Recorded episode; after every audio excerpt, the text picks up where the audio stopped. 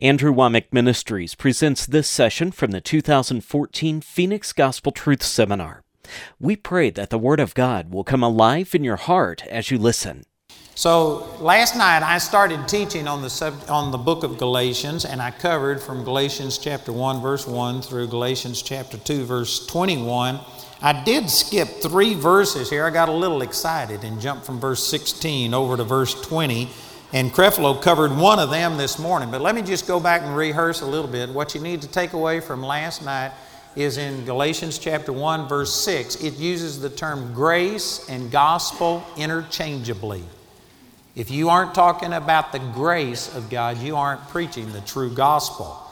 And also, it uh, is really strong here about how he said that it was a perversion of the gospel that he was dealing with. And I talked about that, that it's harder to deal with a perversion of the gospel than it is somebody just coming out and totally countering it. And to mix law and grace together is a perversion of the gospel. Then we also talked about how he placed a curse on anybody. If anybody, even an angel, preaches something different than what I'm saying, let him be accursed. This is the strongest language that Paul used anywhere in the scriptures that he wrote, and it shows that you cannot compromise on this subject of the gospel. Any attempt to compromise will put you back under legalism.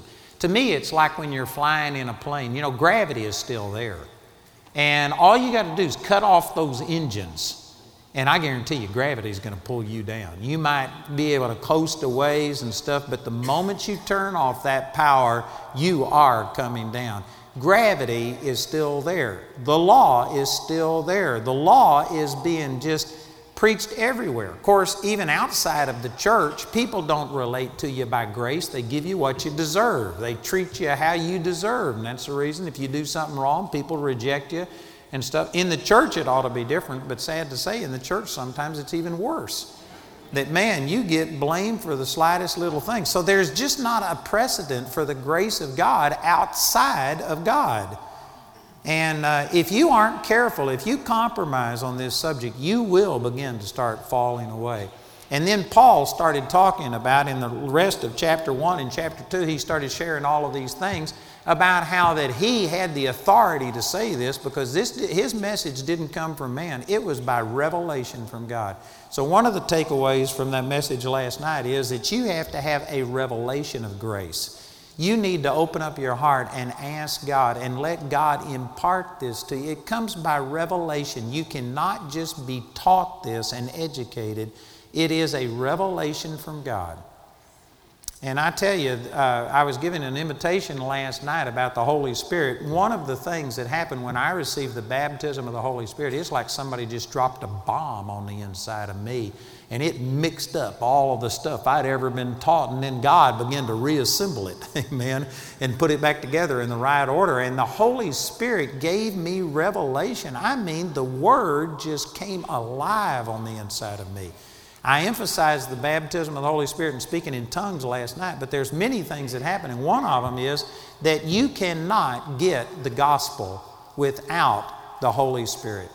It takes the Holy Spirit to give you revelation of it. That is really, really an important statement. Let me back up and look at a couple of these verses that I passed over last night. And this is in Galatians chapter 2, verse 17. And uh, Creflo touched on this this morning and talked about this. In verse 17, he says, But if, while we seek to be justified by Christ, we ourselves are found to be sinners, uh, is therefore Christ the minister of sin? God forbid. For if I build again the things which I destroyed, I make myself a transgressor he was talking about, you know, how that people use grace to uh, preach that you can go out and live in sin and things like this. And this is always a question that comes up when you teach on the subject of grace. People say, So are you just saying that you're encouraging sin? This is what Paul is addressing. God forbid. No, that's not what we're saying. If I go out and live in sin, I have done this to myself. I am going back under the legalism and the bondage of that that I was delivered from. It's not God who leads it in leads us into it, it's us. You know, I had a friend in Chicago who went to preaching on grace, real strong. And uh, one of the things that he taught, similar to what Creflo was saying about, you know, can we drink wine? Well, the question was, uh, can we smoke? if we're under grace. And he started preaching, you know, that you don't go to hell for smoking. You'll smell like you've been there, but you don't go to hell for smoking. And God's not mad at you, and you don't lose your salvation, and God won't do things to you. And so, anyway, in a week or two, all of a sudden, all of the deacons and many of the people in the church were standing out in front of the church smoking cigarettes. And the critics came to him and said, See what you did, Pastor? See all of these people smoking cigarettes? See what grace is doing? And he said, Go out there and ask them how many started smoking since I preached on grace. He says, You'll find out they were doing it already. They were just condemned and, and ashamed about it, and so they were hiding it. Now they aren't ashamed anymore. And says that's one of the steps towards being free is getting the thing out in the open. You know what? A fungus can't live if it's exposed to the light. It has to be concealed and in darkness to be able to live. You start exposing your sin to the light and stuff, you'll start getting set free from it. Preaching on grace doesn't make anybody sin. It may set some people who are controlling it and doing it in their heart, it may give them the freedom to just bring it out in the open and admit what they're doing, but it's not going to cause anybody to sin. Titus chapter 2, verse 11 says, The grace of God that brings salvation has appeared unto all men. Verse 12 says, Teaching us to deny ungodliness and worldly lust, that we are supposed to live soberly and righteously and holy in this present world. Grace does not free you to sin. And then uh, Creflo talked about verse 9, uh, 19. That's powerful. For I, through the law, am dead to the law, that I might live unto God. We, us talking about being free from the law is not contrary to the law. The law prophesied this. The law talked about it. Moses said, There's going to be another come after me, and him you'll be able to hear. And the law prophesied this. The law actually set up grace. Grace and law do not contradict each other, they aren't compatible. It was one covenant leading to the other, but the law does not contradict grace. It prophesied this, it led us to it. In Romans chapter 3, verse 20, it talks about, or let's see, I missed the verse, but anyway, it's verse 20 or 21 over there. It talks about that the, the uh, righteousness by faith was prophesied under the Old Testament law. It was led to it. So, anyway, those are the things we've already covered. Now, let's turn over to uh, Galatians chapter 3 and continue on through the book of Galatians. And so, man, Paul right here, he's through with his introduction. He's made his point. Now he's trying to drive these points home. And in verse 1, he said, O foolish Galatians, who hath bewitched you that you should not obey the truth, before whose eyes Jesus Christ hath been evidently set forth, crucified among you? Man, that is awesome. Let me read this to you out of some of these other translations. Here's the Amplify. He said, Oh, you poor and silly and thoughtless and unreflecting and senseless Galatians. Who has fascinated or bewitched or cast a spell over you, unto whom, right before your very eyes, Jesus Christ the Messiah was openly and graphically set forth and portrayed as crucified? Here's the way that the Message Bible says that You crazy Galatians. Did someone put a hex on you? Have you been have you taken leave of your senses? Something crazy has happened. For it's obvious that you no longer have the crucified Jesus in clear focus in your lives. His sacrifice on the cross was certainly set before you clearly enough. I think it's the Phillips translation that says, You dear idiots. I mean, and you can just go on through the translations. There's no way to interpret this any other way as saying, You're, you're crazy.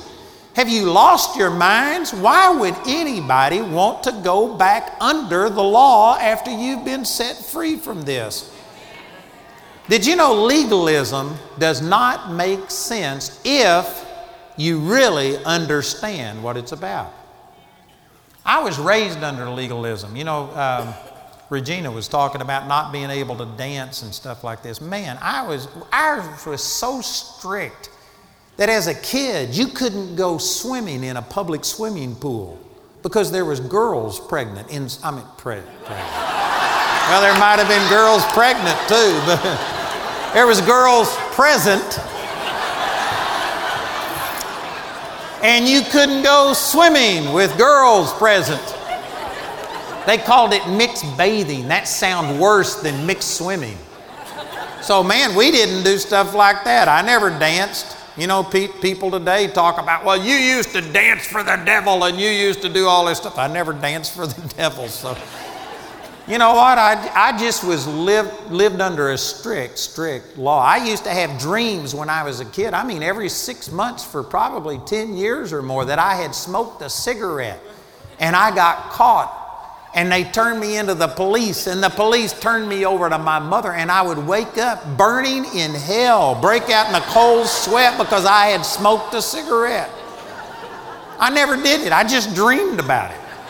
And I would feel so guilty and spend days repenting every time I dream about smoking a cigarette.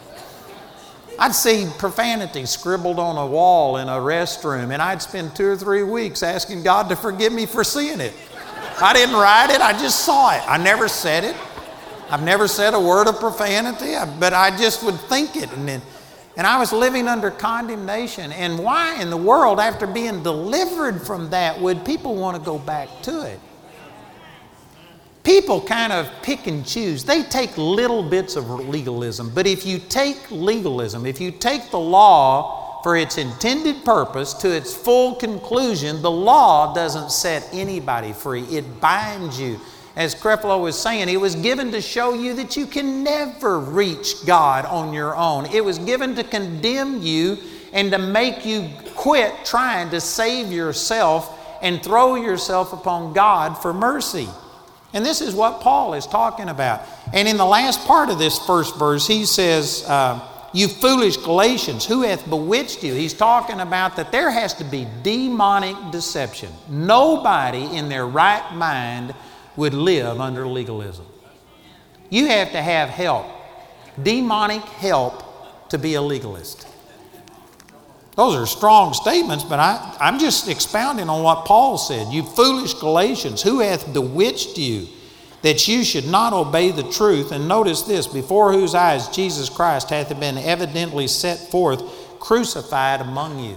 You know, I could spend an hour on this. I'm just going to say this briefly and move on. But anytime you see Paul referring to the crucifixion, it, it's become a religious cliche, cliche to us. We talk about, yeah, Jesus was crucified. I'm uh, standing on the cross. I'm you know, not going to glory in anything except the cross, and it has become a religious cliche to us. But when Paul was referring to the cross, he was talking about the payment that was made for your sins. And it was such a complete payment that there is nothing left for you to do. The cross was drawing on the fact that Jesus paid it all and that there is nothing that you have to do to earn it. And many people miss that when they read this. And so he says, How could you go back into legalism after seeing all that Jesus has paid for your forgiveness of sins? How could you go back to trusting in your own effort and thinking that you had to be holy enough to have God move in your life after seeing Jesus crucified? Now, they didn't physically see him crucified, but Paul preached on the atonement that Jesus made for their sins so strongly, it was so real. He says it's just like Jesus was crucified right in front of you. He made it so clear that Jesus had suffered for them that it was just like they were there at the crucifixion. And that's what he's referring to. And then in verse 2, he says, This only what I learn of you. Received ye the Spirit by the works of the law or by the hearing of faith? Of course, the obvious answer to this is he was the one that brought the gospel to them, and he knew how they had received the gospel, and it wasn't based on their goodness. It was based on what Jesus did for them. And they received the greatest gift of all, which was the forgiveness of their sins, totally as an act of grace. Did you know that in the church realm today, they still do this? When it comes to the initial born again experience, we will sing, Just as I am, without one plea, but that thy blood was shed for me and they'll come and they'll put their faith in Jesus for the forgiveness of their sins. And if a person was to come forward here today, and if I had a word of knowledge and said, You've just committed adultery, if they truly heard the message of the cross and the gospel, that wouldn't keep them from getting saved. They would say, That's the reason I need salvation, is because I've sinned and come short. And they would go ahead and receive the forgiveness of their sins, even though they had just committed a terrible act, because it's not based on their performance.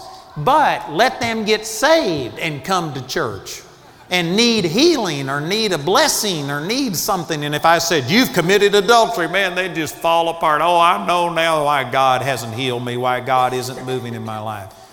We have somehow or another preached the initial born again experience by grace, but then you maintain your relationship with God by your own good works and through living holy.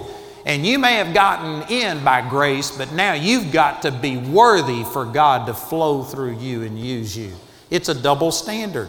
And yet the scripture says in Colossians chapter 2 verse 6, as you have therefore received Christ Jesus the Lord, so walk ye in him that means if you got saved by grace without one plea and your faith was put in Jesus and what He did for you, then that's the way you ought to be healed. That's the way you ought to be prospered. That's the way you ought to relate to God is by grace.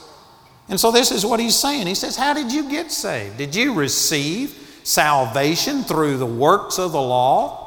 Obviously, no. None of us deserve salvation. Likewise, you don't deserve anything else in the Christian life. You need to continue to relate to God totally by grace and not based on your performance. In verse 3, are you so foolish? Having begun in the Spirit, are you now made perfect by the flesh? Man, that's a great statement. Are you so crazy to think that you could you had to come to the Lord and get saved totally by his grace, putting faith in what Jesus did, but now that you're saved, you can somehow or another do it on your own? Did you know actually the way that religion has preached relationship with God, you start totally dependent upon God. But as you grow as a Christian, you're supposed to be stronger and stronger and stronger, and you're supposed to get to where you can do it and you can now do these things and overcome. I called a woman on the phone one time and I said, Hello, this is Andrew. How are you doing? And she says, Oh, I'm weak in Him. And when she said that, I thought, What does that mean? And she, she started explaining, When I'm weak, then I'm strong. And you know, actually, the Christian life shouldn't be that you started out totally dependent upon God, but now He's done so much in you that you can handle it from here. It ought to be that we get weaker and weaker and weaker in ourselves. We depend less and less and less upon ourselves, and we just get more and more and more dependent upon the grace of God. This is what he's saying. Are you so foolish that you had to start in the Spirit, but now you're going to be perfected by your flesh, by your keeping of the law, by all of your goodness? The obvious answer is no, definitely not. And in verse 4, have you suffered so many things in vain, if it be yet in vain? Over in Galatians 5:11, we'll talk about this more, but Paul said if I was to preach legalism, circumcision, then the offense of the cross is ceased. If you start preaching law and performance, you won't be persecuted for that. People can relate to that. That makes sense to the natural mind because the whole human race, the whole world is based on performance. You do well, things go well. You do badly, you get punished. And carnal people understand that. It takes the Holy Spirit to help you to understand grace. And he says, You, you started out in faith and you suffered for it, and now are you just throwing all of this away? All of the suffering, all of the rejection that you've been through, have you walked away from that? Have you done all these things in vain, if it be yet in vain? And in verse 5, He therefore that ministereth to you the Spirit and worketh miracles among you, doeth he it by the works of the law or by the hearing of faith? You know, this is a good question. People that see miracles, why is it that they see miracles? Did you know most people would sit there and say it's because they're holy? I've heard sermons before where if you want to see the power of God, you've got to be holy. You've got to do these things. God won't use a dirty vessel. And people basically preach that if God uses you, it's because you must have something really going good. You are really holy. I've told people before that I've seen people raised from the dead, and I've seen blind eyes open and things like this, and people look at me and they don't see me as holy. They think that if you ever see miracles happen, that somehow or another you must move on to another realm. You just must be different than everybody else because, again, they think it's proportional to how holy you are or something.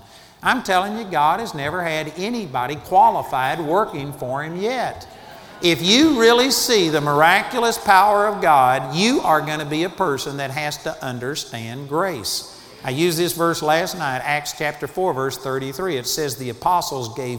Uh, witness of the resurrection power of God through all these miracles because great grace was upon them. You will never see the really miraculous power of God manifest in your life if you are a person thinking God only flows through you when you deserve it.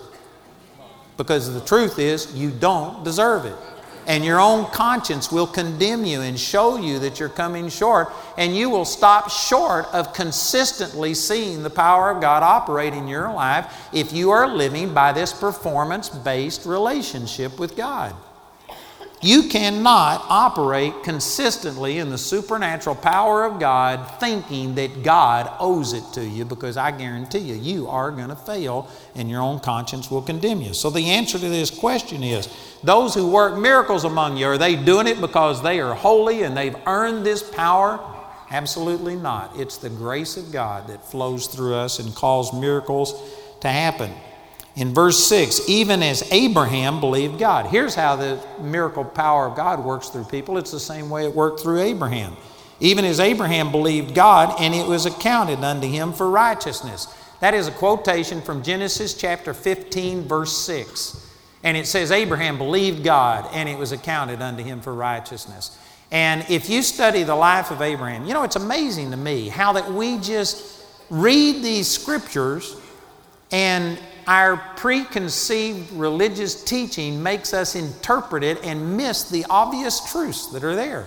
If anybody looks at Abraham, Abraham was not the holiest guy. Abraham did some serious, serious things wrong. I don't have time to teach on it, but did you know that Abraham, he was called to leave Ur of the Chaldees and leave his family and leave his brethren when he was in Ur of the Chaldees. It says that. And yet, he moved to Haran and lived there for decades with his father and with his brother before they died. And only after they died did he come into the promised land. And even then, he didn't do it exactly the way God said. He still had Lot, his nephew, with him. And I suppose that Lot's father had died and he was thinking he was doing Lot a favor and helping him. And so, even though God had told him to leave his father's house, that meant all of his relatives, he in his own mind justified that I've got to take care of my nephew. How did that turn out? Turned out that Lot wound up losing his wife. She turned into a pillar of salt and his other daughters and their uh, husbands and his grandkids were killed in Sodom and Gomorrah. And the two daughters who came out with him were so corrupt, being raised in that ungodly society, that they wound up having sex with their father and committing incest and stuff like that. The whole family was destroyed. I tell you what, you just cannot compromise. When God tells you to leave your family, He would have been better off to have left Lot to fend for himself than to bring him into a situation where he wound up experiencing all of the stuff that he did. Abraham missed it there. And of course, he lied about his wife twice and told people, She's my sister, help yourself. you know, you read this in Scripture, and somehow or another it just doesn't dawn on us. But what would you think if I was here and somebody thought, Man, I like Jamie?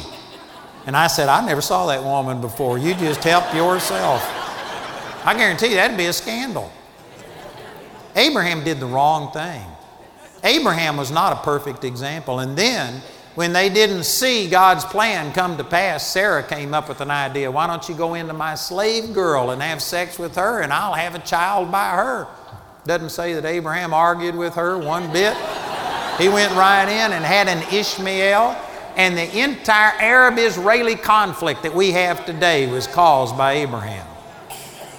You know what? Abraham was not the holiest person around. And yet, the reason he was, he was chosen by God is because God made a promise to him and Abraham believed God, and it was accounted unto him for righteousness. He had faith righteousness, not works righteousness. It's so obvious in Scripture, and this is what Paul is referring to. How is it that you see the power of God work through you? It's the same way that Abraham saw it, not because he did everything right, but because he believed God. God looks at things differently than we look at things. You know, I can remember a time being at Tom Anderson's church, Living Word, over in Mesa, and uh, he let us use his facility for one of our meetings. Charlie and Jill were there and I was preaching, and I was preaching on grace. This has been, I don't know, 20 years ago or something. And there was a young girl there that was so excited. She was sitting over here and she would bounce up and down on her chair. She could not sit still, she would jump up and down. And she was just in love with the Lord and so excited about all the things I was saying. So after the second or third service, I asked her to come up and give a testimony. I wanted to hear what was going on with her. And I don't know if you were at this meeting or not, Tom, but anyway, this, this woman got up. She was like 20 something years old, and she said, Jesus is the best, blankety blank. And she started cussing. She used words of profanity that I've never heard in my life. She couldn't say more than two or three words without cussing. And she compared Jesus to sex, to dope. Says, This is the best sex I've ever had. It's the best dope. She was just I mean, she was just barely saved. and this woman was just saying things that would curl your hair. And you know what? The people were responding. It's like they sucked all the air out of the room. And uh, she'd stop and look at me and she says, Did I say something wrong? And I said, Nope, you're just doing great. Keep going. And this. And this woman just stood up there and for five minutes just cussed and compared Jesus to things that you wouldn't think that you would do. And but you know what? She sat down and I told people, I said, you know what? Some of you are offended by the way she talked and the things that she did. And I said, but God looks on the heart. That woman's heart is changed. And I said, God is more pleased with her testimony than many of you that are straight as a gun barrel and twice as empty. I said, Man, God is pleased with that. And the next year, that woman came up to me and she says, I'm so sorry. I didn't know that Christians didn't talk that way. she, she said that everybody I knew, that's the way we talked. And she grew out of it and got over it. But see, God looks on the heart, and you can see that with Abraham. Abraham was not the perfect man. He did some serious things wrong, and yet he was the one that God chose, and He called him the friend of God. He's the only person in the Old Testament called the friend of God. A man who was immoral and did some serious things wrong. And you can go right on down. Isaac, his son, did the exact same thing with his wife, lied about her. Jacob married two sisters, Rachel and Leah, which Leviticus 18 says that if a man marries the sister of his wife while the wife is still alive, that he has to be put to death. And if you don't put him to death, you have to be put to death. It was an abomination in the sight of God. And yet, this man, Jacob, wrestled with God and prevailed. He won in a wrestling match with an angel and changed his name to Israel, and he became the father of all of the Israelites. You know, if you were looking for it, how could you miss grace in the Old Testament? And yet people think, well, you got to be holy like Abraham was, like Isaac was, like Jacob was, and on and on. Man, he's making a point right here. He says the way that you get the power of God is operating is the same way that Abraham did. And then in verse 7, he says, Know ye therefore that they which are of faith, the same are the children of Abraham. It was Abraham's faith that pleased God. Hebrews 11, 6, without faith it's impossible to please Him. Faith is what pleases God, not performance. Performance is a reflection of whether or not you are really believing God and trusting God. But performance in our church today has become the main thing and people emphasize performance. I even had one pastor tell me, he says, I don't care what they do on Saturday night. They can go out and, you know, sleep around, do whatever, as long as they come to church on Sunday morning and praise God and pay their tithes.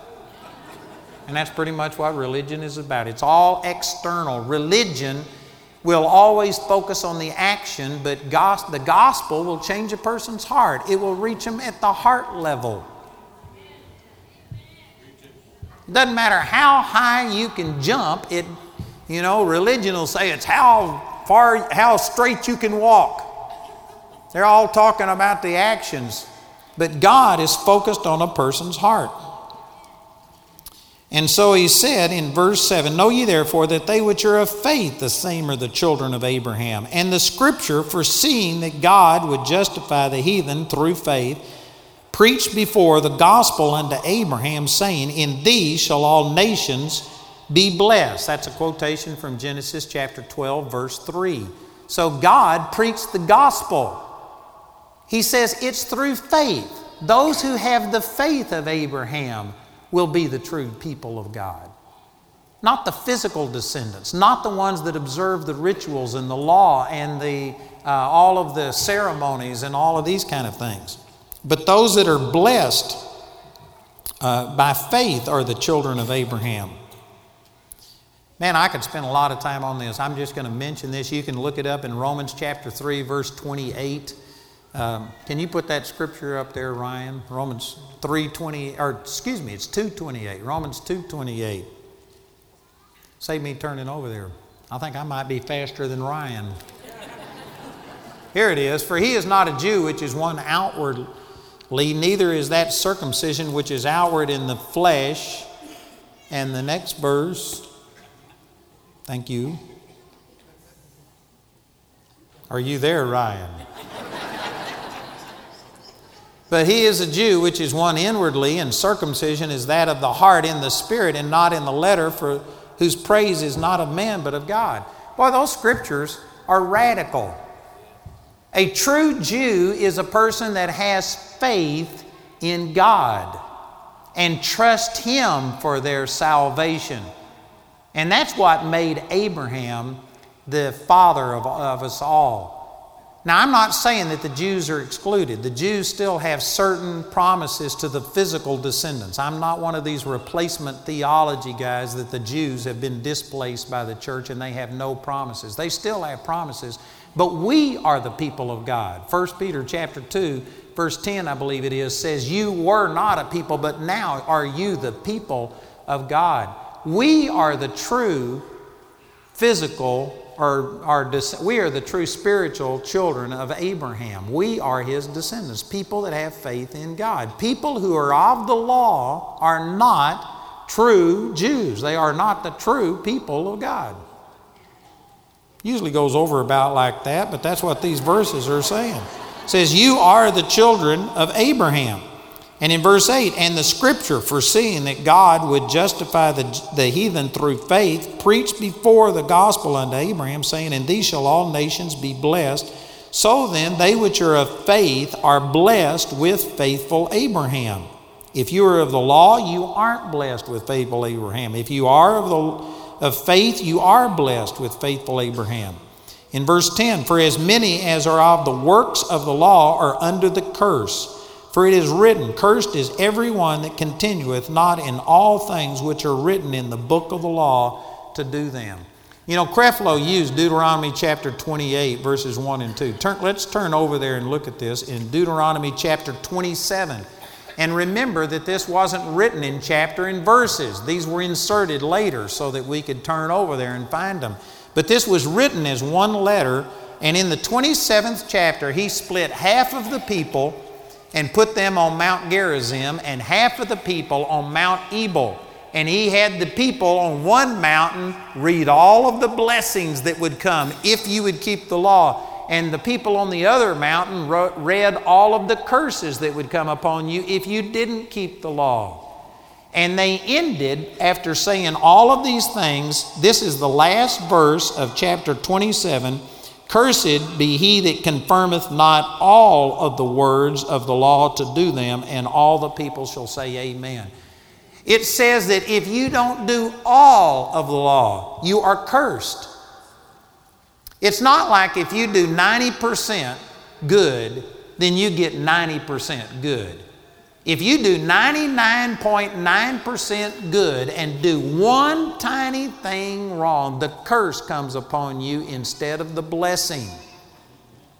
And then Creflo used those verses in chapter 28, verses 1 and 2, about that all these blessings will come upon you and overtake you if you hearken diligently. That word if there is huge. It makes it conditional upon your performance.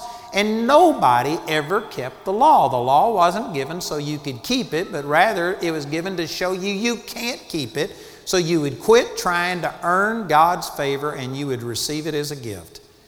The way that a New Testament believer should read Deuteronomy chapter 28, verse 1 is saying, It is coming to pass since Jesus has hearkened diligently unto the voice of the Lord his God to observe and to do all of these commandments, that therefore all of these blessings are coming upon me and overtaking me because of what Jesus has done, and I am now an heir with Jesus by faith. I've actually heard people take Deuteronomy chapter 28, list all of the blessings, and say the reason you hadn't got them is because you hadn't done it diligently enough. Try harder. If you've been praying 30 minutes a day, pray an hour a day. But just like Creflo was saying, you know, you can't love God with all of your heart and soul and mind. That was not given so you could do it. It was given to show you that this is what God created us to be. This is perfection. And none of us are perfect, and so we need to quit trusting in works righteousness, self salvation, and we need to come to the Lord. And this is what he's referring to over here in Genesis, I mean, in Galatians chapter 3. As many as are of the works of the law are under the curse. For it is written, Cursed is every one that continueth not in all things which are written in the book of the law to do them. That's the last verse of Deuteronomy 27. And if you don't do it perfectly, then instead of getting a portion of the blessing, you get all of the curse. If people understood this, they would not preach the law. But they pick and choose and they say, Well, I don't do it perfectly. I, I, don't claim that I'm perfect, but at least I don't dip or cuss or chew or go with those that do. Praise God. I live holier than this, this publican over here. And they get into this Pharisee syndrome where they start comparing themselves and say, I'm better than this person. People who are saying stuff like that do not understand the law that they're advocating because the law says if you don't keep it perfectly, the curse comes on you instead of the blessing. I've had people argue with me before and, and fight for legalism, and you've still got to be holy and you've got to keep the Ten Commandments. And I said, Name them. and they, they can't even name these commandments that they're supposed to be keeping. And if I just keep probing, I say, Do you do everything right? Do you ever get angry with your brother without a cause? See, when Jesus came, He took the Ten Commandments and He magnified them, He actually amplified them. The Old Testament law said, don't kill. Jesus said, it's not enough just not to kill. If you've even been angry in your heart, you've committed murder. The Old Testament law says you can't, shall not covet. You can't lust after another man's wife. And he says, if you've even thought it in your heart, if you've lusted in your heart, you're guilty of adultery. And he took the commandments and took them from not just your actions, but even if you've conceived it, if you've thought it in your heart, he magnified it. Again, not so that you could just, you know, uh, try and fulfill everything he was saying. He was just saying that nobody can keep this. Quit trying to earn salvation and trust me. Let me give you salvation as a gift.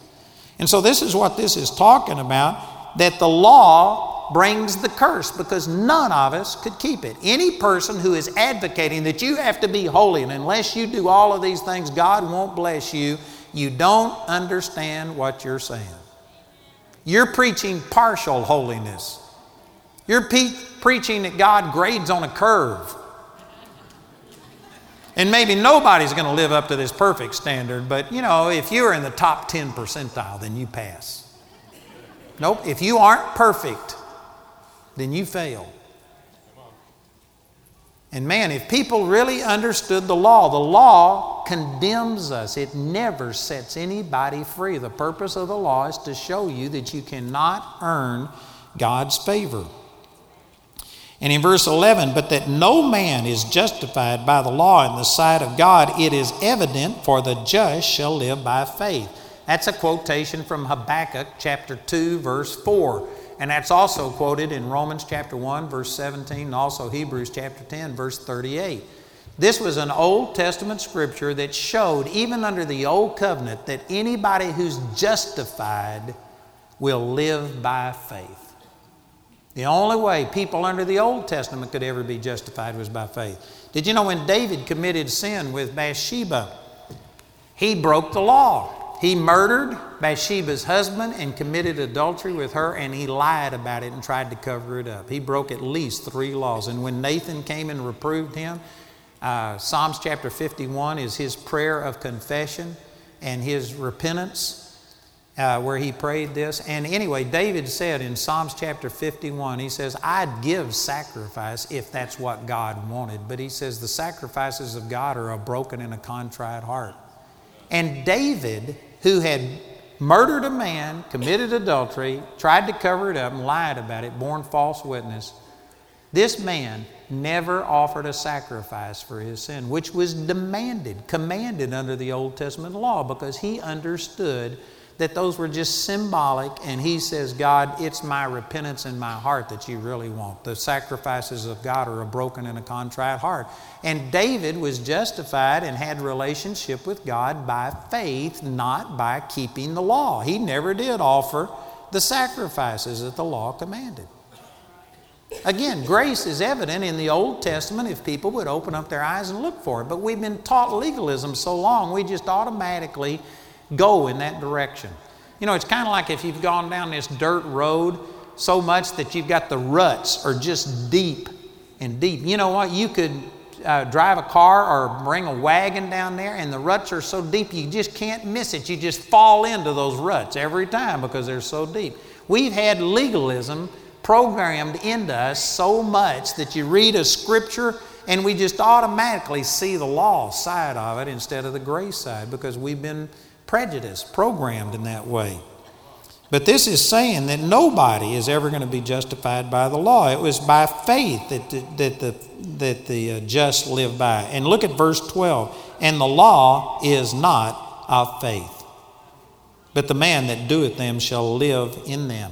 Man, this is one radical passage of Scripture. The law is not of faith. You know, that's offensive to some people today, but in Paul's day, when the law was the thing, man, God gave the law and you had to keep the law, it was the focus of everybody. To say that the law was not of faith was radical. I can guarantee you, Paul offended a slew of people by saying this. People today are so afraid to speak the truth. They're just so afraid. I don't think we ought to go out and want to offend people. I don't think you ought to, you know, there's some people that just like to stir the pot and mess things up. I don't think that ought to be our desire, but at the same time, if we follow the example of the Apostle Paul, Paul spoke the truth. He said in Galatians 4:16, someday maybe I'll get over there. He says, "Am I become your enemy because I tell you the truth?" It's the truth that sets people free.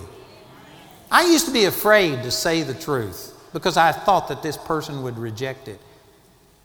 And also that they might reject me. And the Lord spoke to me one time and He says, You know what? If you don't tell them the truth because you're afraid that they might reject it, then you've rejected it for them. You didn't even give them the opportunity to reject it for themselves. Everybody ought to have the honor of rejecting the truth for themselves. And since that time, I've just gotten to a place to where, you know what, it's not right for me to reject the truth for you. I'm going to tell you the truth, and if you accept it, great. And if you don't, it's your problem, but I'll tell you the truth. And it is the truth, brothers and sisters, that the law is not of faith. Put that together with Romans chapter 14, verse 23. In Romans 14, 23 says, But it, he that uh, doubteth is damned if he eat, because whatsoever is not of faith is sin. Put those two scriptures together, and trying to serve God and relate to God by the law is sin. I'm not saying that the law is sin, Romans chapter 7, verse 7 says, Is the law sin? God forbid.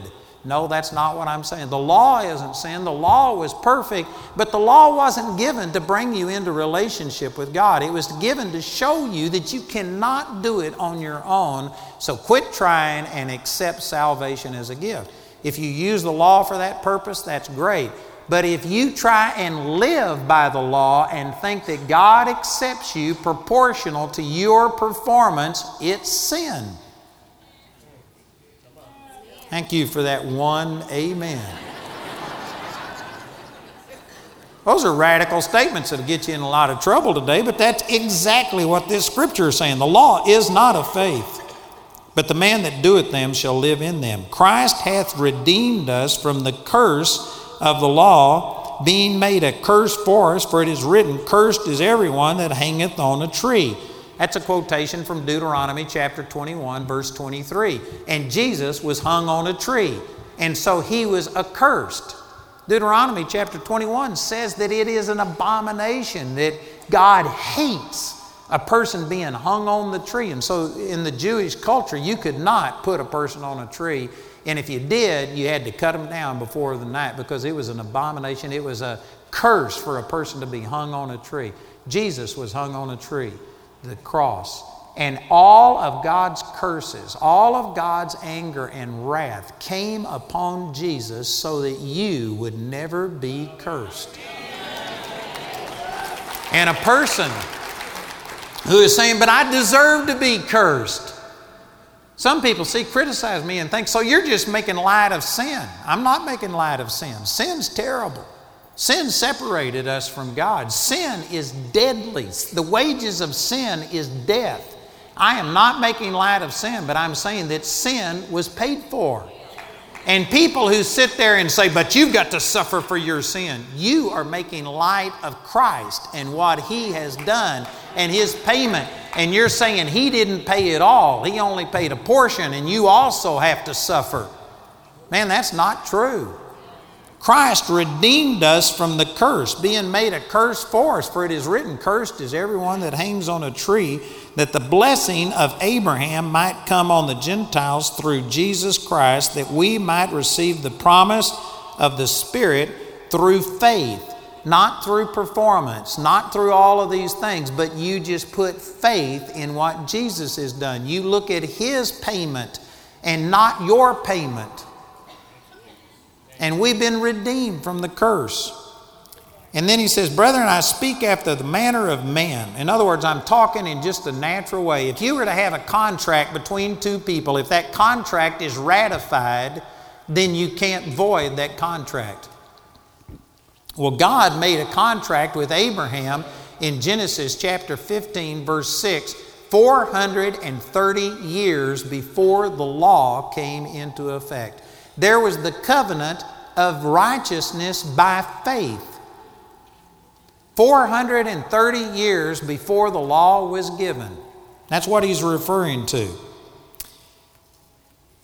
Though it be but a man's covenant, yet if it be confirmed, no man disannulleth or addeth thereto. In other words, this covenant of faith with Abraham was made 430 years prior, and so the Old Testament law could not add to it or nullify the first covenant. The first covenant stood. And then he goes on to say, Now to Abraham and his seed were the promises made. He said, Not to seeds, plural, as of many, but as, as of one, and to thy seed, singular, which is Christ. Again, people read these Old Testament scriptures and think that Abraham and his descendants, the Jews, were blessed. And Jesus even talked about this with the Jews. He says, You know, you trust in the fact that you are the uh, son of Abraham and all of these things. John chapter 8. And he says, God is able of these stones to raise up children unto Abraham. True children of Abraham are people that have faith in Him for salvation. If you are trusting Jesus and are born again, you are the true descendant of Abraham. You are Abraham's seed. You are a part of Christ. Let me drop down to verse, uh, the last verse here in verse 29. I'm going to come back later and cover these others maybe uh, tomorrow. And if you be Christ, apostrophe S, that means possessive, then are you Abraham's seed and heirs according to the promise. Verse 16 says that Abraham and his seed, singular, where the promise is made, and that seed is Christ. And verse 29 says, If you belong to Christ, then are you Abraham's seed. God sees you as Jesus because you have been united with him. 1 corinthians chapter 6 verse 17 he that is joined unto the lord is one spirit. In the spirit realm you are identical to jesus. As he is so are we in this world. 1 john chapter 4 verse 17 your spirit has been born again. And we'll cover this later in Galatians chapter 4, verse 4, that when you get born again, God sends forth the Spirit of His Son into your heart, crying, Abba, Father. You literally have God Himself living on the inside of you. And God is a spirit. John 4 24. God is a spirit. And to worship Him, you have to worship Him in spirit and in truth. When God, who is a spirit, looks at you, He looks at you in the spirit realm and He sees you in Christ and He sees you as Christ and He deals with you based on what Jesus has done, not based on what you have done. This is why Jesus said, Whatsoever you ask in my name, I will do it unto you. When we say in the name of Jesus, you know, we end our prayer in Jesus' name. Amen. To a lot of people, that's just a religious cliche again, and it's just the way that you end your prayer, and they don't know what it's talking about. But what it's talking about is, Father, I'm in Christ. I'm standing, I'm worshiping you in spirit. The part of me that is one with the Lord, the part of me that is identical to Jesus as He is, so am I in the Spirit. In Jesus, I'm claiming His righteousness and His holiness. In the name of Jesus, I pray. That's what you should be saying. If you are praying and saying, Oh God, I've fasted and I've prayed and I'm going to church and I'm living holier than I ever have, I believe that now you can heal me in Jesus' name. You just use the name of Jesus in vain. You've taken the name of God in vain. And I tell you, that is done millions and millions of times every day. People using that phrase, but not putting any faith in who they are in Christ and what Jesus has done. They are actually trusting in their own goodness. And that's the reason that your prayers are ineffective, is because you may say the words, but it says in Romans chapter 10, verse 10, that you have to confess with your mouth and believe in your heart. It's not just a formula. You say these words and they're magic and things change.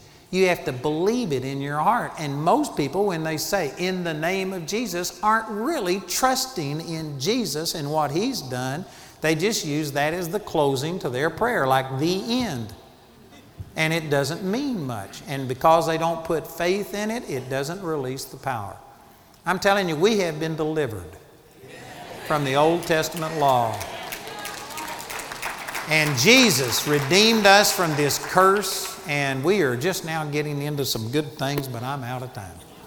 So I'll continue this tomorrow. I've got two sessions. We hope your heart has been quickened by hearing the Word of God through this message.